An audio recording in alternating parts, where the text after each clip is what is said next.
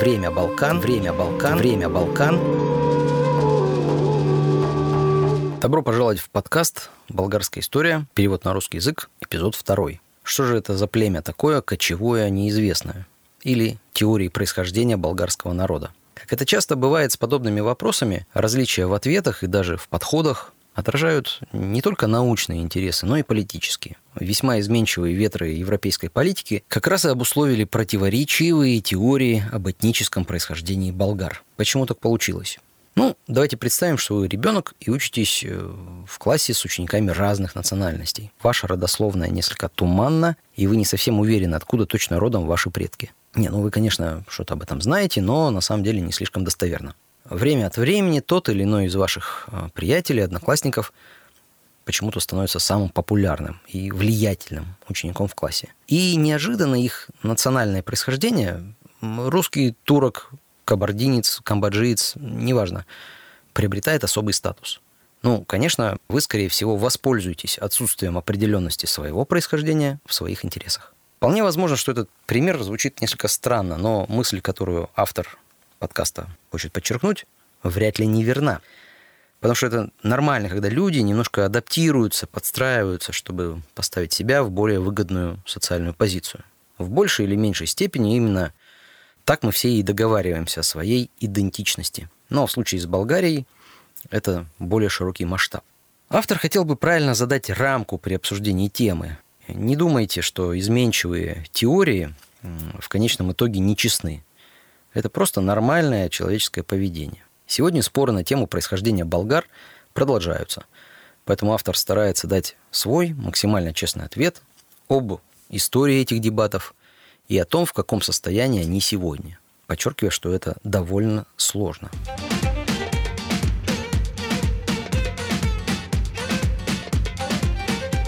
Итак, есть три основные этнические группы, которые сыграли определенную роль в этих спорах. Болгары или протоболгары, как их называют сегодня и в Болгарии, и в российской исторической науке, славяне и фракийцы. Сначала мы расскажем о каждой группе по отдельности. Протоболгары были кочевниками, большую часть своей жизни проводившие верхом на лошади. Э, они разводили скот, жили в юртах, похожих на то, что мы можем видеть у других кочевых племен в Евразийской степи. И, как полагают, они поклонялись богу грома Тангра. Опять же, как и многие другие тюркские племена Центральной Азии. Есть две основные гипотезы, касающиеся происхождения наименования болгар. Либо оно происходит от тюркского глагола, означающего смешивать, перемешивать, а либо оно, собственно, и означает пять родов, то есть пять кланов протоболгар. В любом случае, полагаем, что это довольно точное наименование. Как вы убедитесь, слушая этот подкаст, какую бы теорию происхождения болгар вы бы не выбрали, происходило много смешивания, перемешивания. Большая часть ранней истории протоболгар туманна в силу отсутствия письменных источников – Археологическая и генетическая работа продолжается, и новые факты обнаруживаются довольно регулярно. Но протоболгары по-прежнему остаются довольно загадочным племенем. Точное место происхождения этого племени тоже активно изучалось, обсуждалось. Обычно его определяют э, в районах э, современного Афганистана или Ирана, в предгорьях массивов Гиндукуш или Памир. Считается, что племя первый-первый раз массово эмигрировало около первого века нашей эры. То есть оно ушло со своей прародины. Ну а далее, как мы убедимся, оно будет переселяться множество раз. Оно ушло с прародины некоторое время до создания нашей вот первой болгарской империи, хотя в соответствии с российской, болгарской исторической традицией будем чаще употреблять первое болгарское царство. Протоболгары кочевали в Понтийской степи, вдоль Волги, к северу от Каспийского моря. К этому времени, вероятно, они уже сильно смешались с сарматами, аланами, другими степными племенами в этом районе. В любом случае, с этого момента, может быть, даже чуть более раннего, мы не можем рассматривать протоболгар как этнически однородную группу. Чтобы получше понять, что представляли собой эти степные племена, вот нужно представить разные кочевые группы, быстро перемещающихся между собой людей, которые этнически могут быть очень разными, но в то же время, которые, вероятно, имели относительно сходную идентичность из-за общих суровых условий степи. Таким образом, хотя протоболгары были разнородны, то есть их язык и обычаи могли быть сочетанием культур окружающих племен, в то же время было бы справедливо э, думать о них как о единой группе. Жизнь в Великой Степи была трудна, опасна, а такие условия, как правило, создают крепкую групповую сплоченность. Вот можно посмотреть на такие этносы, как сарматы, аланы, монголы, любую другую из этих групп, чтобы увидеть, насколько мощным может быть это чувство сплоченности кочевников, когда полагаться они могут только на себя, своих родных, близких соседей, соплеменников. Ирония судьбы прото-болгар заключается в том, что их наследие велико и ничтожно одновременно.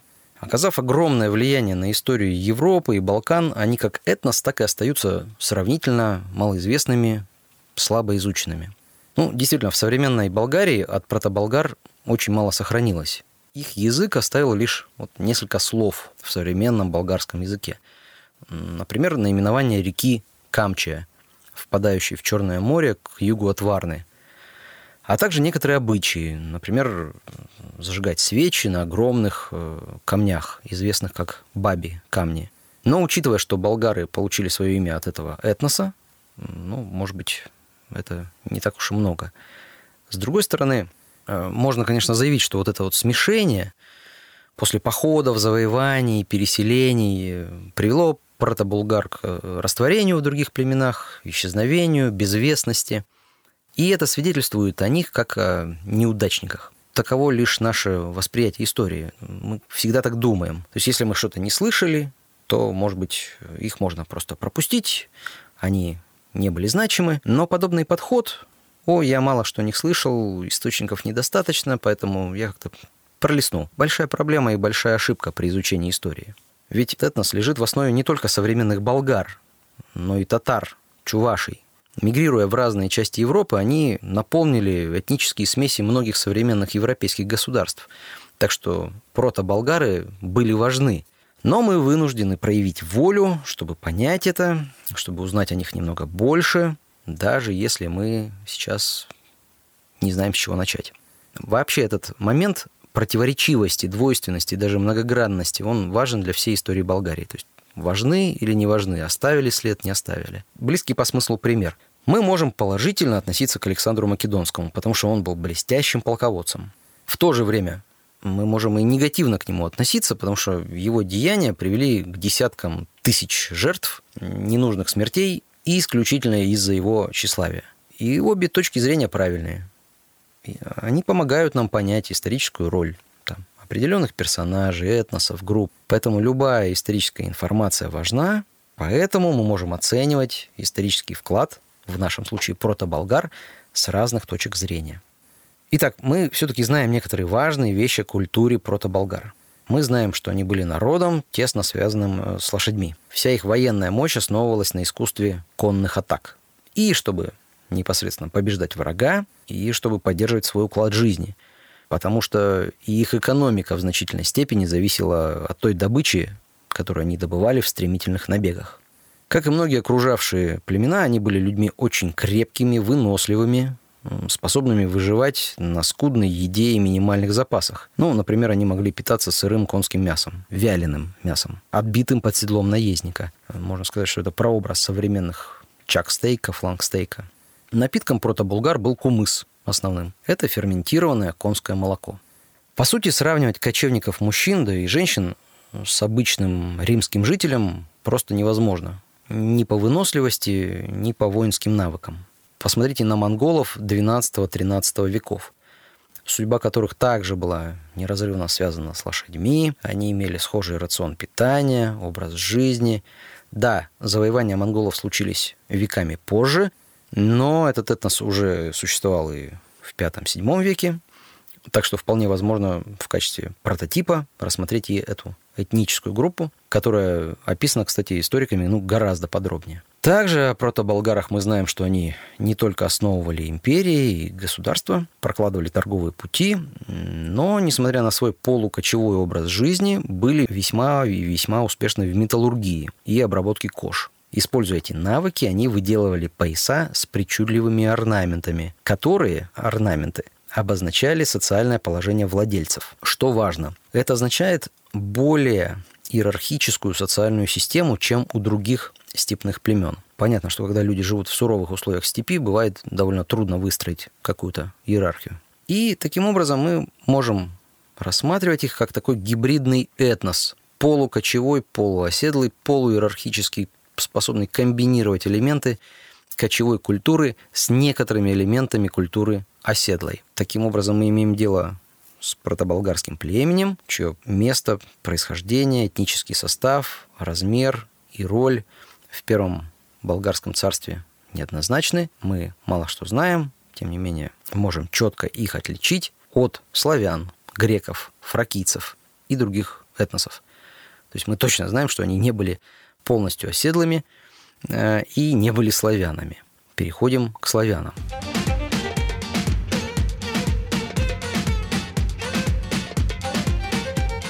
Вторая из трех значимых групп, и чья роль представляется как раз наиболее очевидной в формировании болгар как народа, это славяне. Кто были и кто есть славяне. Это группа, о которой при переводе подкаста на русский э, язык звучит несколько странно, но тем не менее. Это группа, о которой вы, вероятно, слышали. Как о целом, так и об отдельных современных славянских народах. У нас есть русские, белорусы, украинцы, чехи, поляки, словаки, словенцы, хорваты, сербы, боснийцы, черногорцы, болгары и, в зависимости от того, кто вам отвечает, македонцы. Гораздо больше о македонском вопросе э, мы поговорим позже. Ну а пока из этого перечня мы можем понять, что славяне сегодня довольно разнообразная группа. Они расселились в итоге от Центральной Европы до Тихого океана, от Северного Ледовитого океана до Адриатического моря с некоторыми вкраплениями венгров, румын и австрийцев. Происхождение э, славян гораздо понятнее – Считается, что славяне как племя сформировались на территории Припятских болот, на границе современных Украины и Белоруссии. Хотя некоторые считают, что прародина славян чуть-чуть западнее, на территории современной Польши. В любом случае вы можете обратиться к карте, представленной на сайте основного подкаста bghistorypodcast.com, чтобы получить более четкое представление о географии расселения славяне как этнос, в принципе, не были столь организованы, не имели сложной социальной структуры. И позже это будет очень важной, одной из наиболее определяющих их характеристик.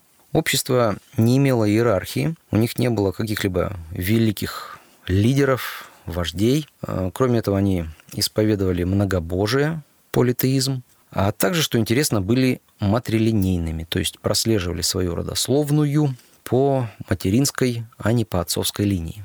Э, некоторые считают, что как раз из-за их э, слабой организации они вообще и сформировались так как этнос только при начале э, периода переселения в позднюю античность.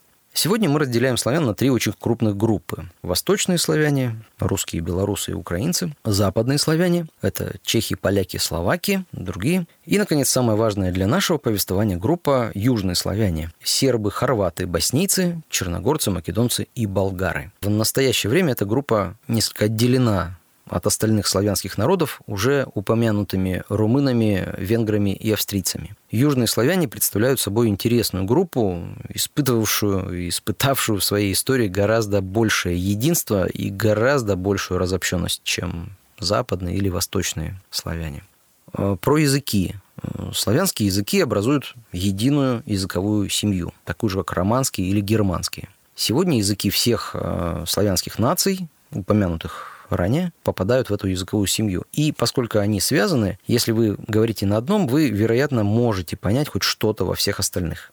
Хотя степень понимания будет разной. Например, автор подкаста, американец по происхождению, изучающий болгарский язык, может достаточно хорошо понимать сербский, выхватывать отдельные слова и выражения из русского языка но чешский или польский даются ему довольно плохо. Тем не менее, определенно, что в этих языках есть общие корни, общая грамматика, много общего. И, кстати, Эрик Холзи очень рад, что изучает именно болгарский язык, который уникален среди славянских языков. В нем отсутствуют падежи и присутствует определенный артикль. Кстати, македонский язык также имеет эти характеристики.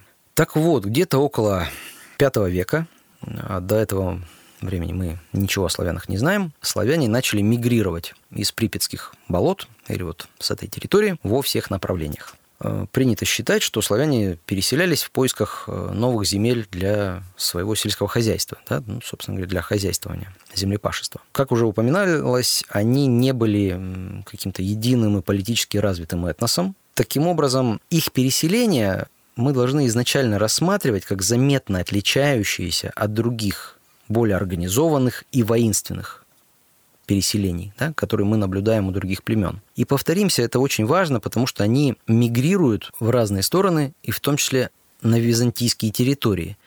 Византийцы хорошо знали, как взаимодействовать с племенем, у которого есть один лидер, как с ним бороться. Но что делать с племенем, где все вопросы решаются на общем сходе, это хороший вопрос. Мы узнаем о нем в следующем эпизоде.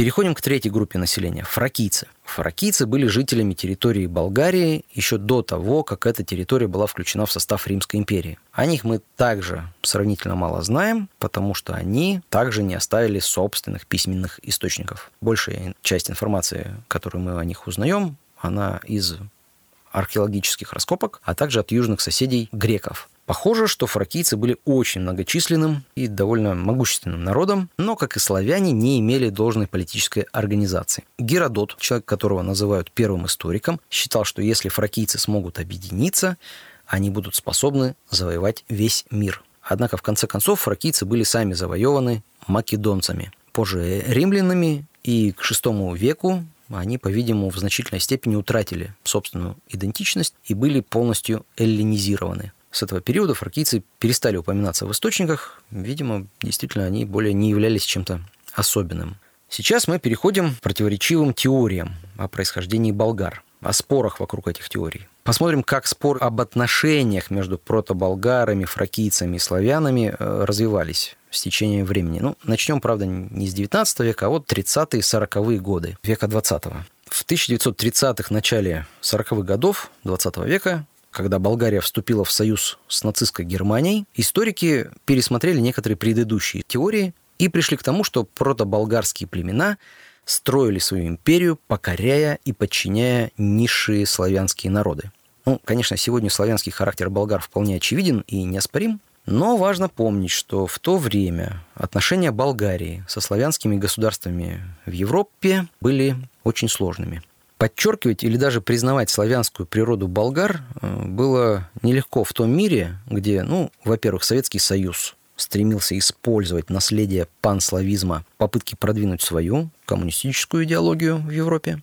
Во-вторых, соседняя с Болгарией Югославия контролировала Македонию, территорию, которую Болгария отчаянно хотела вернуть себе. Наконец, было непросто и нелегко в мире, где армии Гитлера находились у самых границ болгарских. Ну и чтобы избежать порабощения, болгары были вынуждены заключить договор с дьяволом. Поэтому мы, хотя и не извиняем подобные интерпретации истории, полагаем, что важно понимать контекст, в котором они возникли. Ну так э, раз уж славянские народы внезапно стали низшими, но при этом нацисты готовы согласиться, что, ну, вы знаете, с болгарами-то вроде все в порядке, они наши союзники, тогда имело смысл сказать, да мы на самом деле не такие уж и славяне, так что, пожалуйста, не убивайте нас всех и не вторгайтесь в нашу страну. Ну, разумеется, когда мы в подкасте дойдем до Второй мировой войны, мы планируем более подробно поговорить об особенностях этого болгаро-германского альянса. Это был очень своеобразный союз. Но сейчас нам важно зафиксировать, что политическая ситуация, союз славянской страны и нацистской Германии привел к этой интересной идеологической, исторической интерпретации роли протоболгар в истории болгарского народа.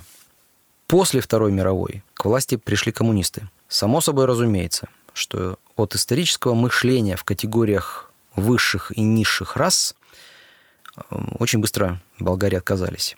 В этот момент формировалось мышление новое. Внезапно утвердилась идея о том, что многочисленные славянские племена поглотили и фактически цивилизовали протоболгар, превратив их из кровожадных налетчиков в оседлых, равноправных, народоуправных маленьких протокоммунистов.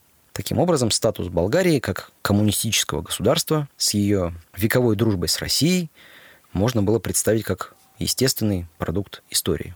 Как мы уже говорили, славянские племена действительно были весьма демократичными, без сильной иерархии, без единоличных вождей.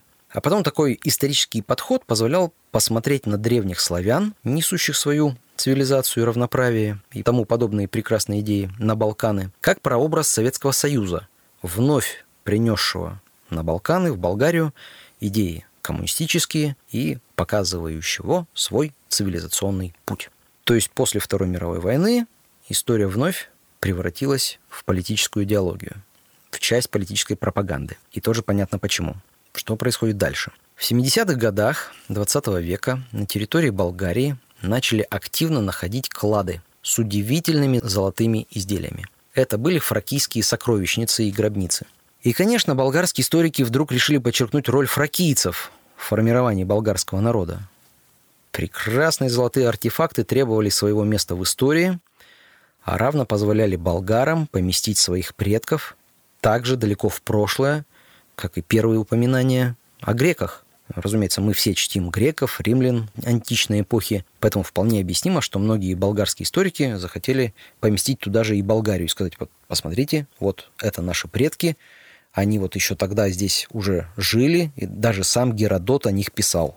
Так что мы снова наблюдаем некоторые исторические политические идеи, которые вступают в игру, подталкивают к созданию еще одной теории происхождения современных болгар. И, наконец, последнее, также важно упомянуть, это последовательные попытки доказать, что на самом деле протоболгары были вовсе не тюркского, а восточно-иранского или близкого им происхождения. Ну, разумеется, что причиной такой теории э, во многом была негативная ассоциация с тюркским происхождением основателей Османской империи.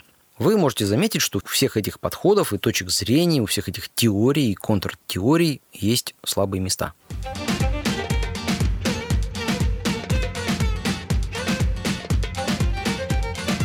А на чем остановились споры сегодня? Полагаем, что на данный момент первый приз присуждается теории, утверждающей, что протоболгары были меньшинством и правящим классом, которое управляло большинством, состоящим из славянского населения. При этом эллинизированные фракийцы были, скорее всего, в значительной степени уничтожены, а остатки ассимилированы. Как бы то ни было, вообще слияние протоболгарских и славянских племен будет одним из фундаментальных процессов Первого болгарского царства, что мы обсудим уже очень скоро. А если взглянуть на современный болгарский язык и культуру, мы увидим, что, по сути, несмотря на то, что прото-булгары были правящим классом и, похоже, пытались ассимилировать славян, в конечном итоге славяне стали теми, кто ассимилировал прото-болгар. Подводя итог, что мы можем сказать? На самом деле все эти виды групповых идентичностей в большей или меньшей степени созданы искусственно.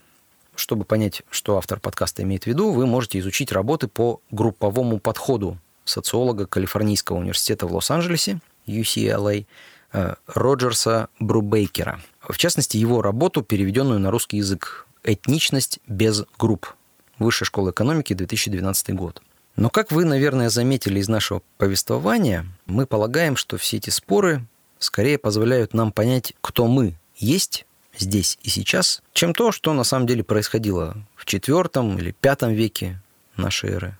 Вполне возможно, что никогда не будет единой полностью принятой всеми теории. Но это и не главное. Понимание того, как и почему болгары так яростно спорят над своим происхождением в течение столь долгого времени, наверное, гораздо важнее, чем разбираться в современной одержимости классификациями, расовыми подходами и весьма странной идеей, будто наши будто действия наших далеких предков каким-то образом положительно или отрицательно сказываются на нас спустя сотни или даже тысячи лет. И хотя по-прежнему важно и интересно стремиться к истине во всех вопросах происхождения, в конце концов мы, мы проводим границы там, где это удобно. Когда мы разговариваем с нашими болгарскими друзьями, то часто слышим, что у них есть корни, да, в Монголии, во Франции, в Греции, в Турции, России, многих других странах. Но ведь они все болгары, да, конечно, болгары. Мы действительно считаем важным, что нужно разобраться в этом споре, откуда же пришли прото-болгары. Но на самом деле, как и во всякой рассказываемой истории, мы одновременно рассказываем историю самих себя. Мы описываем для будущих поколений, кто мы такие, как пишем, как говорим, как думаем и почему мы делаем то, что делаем. Создатель и автор подкаста Эрик Холзи. Перевел и озвучил Геннадий Белоусов. Желаю удачи по-болгарски. Успех. И по-английски. Good luck.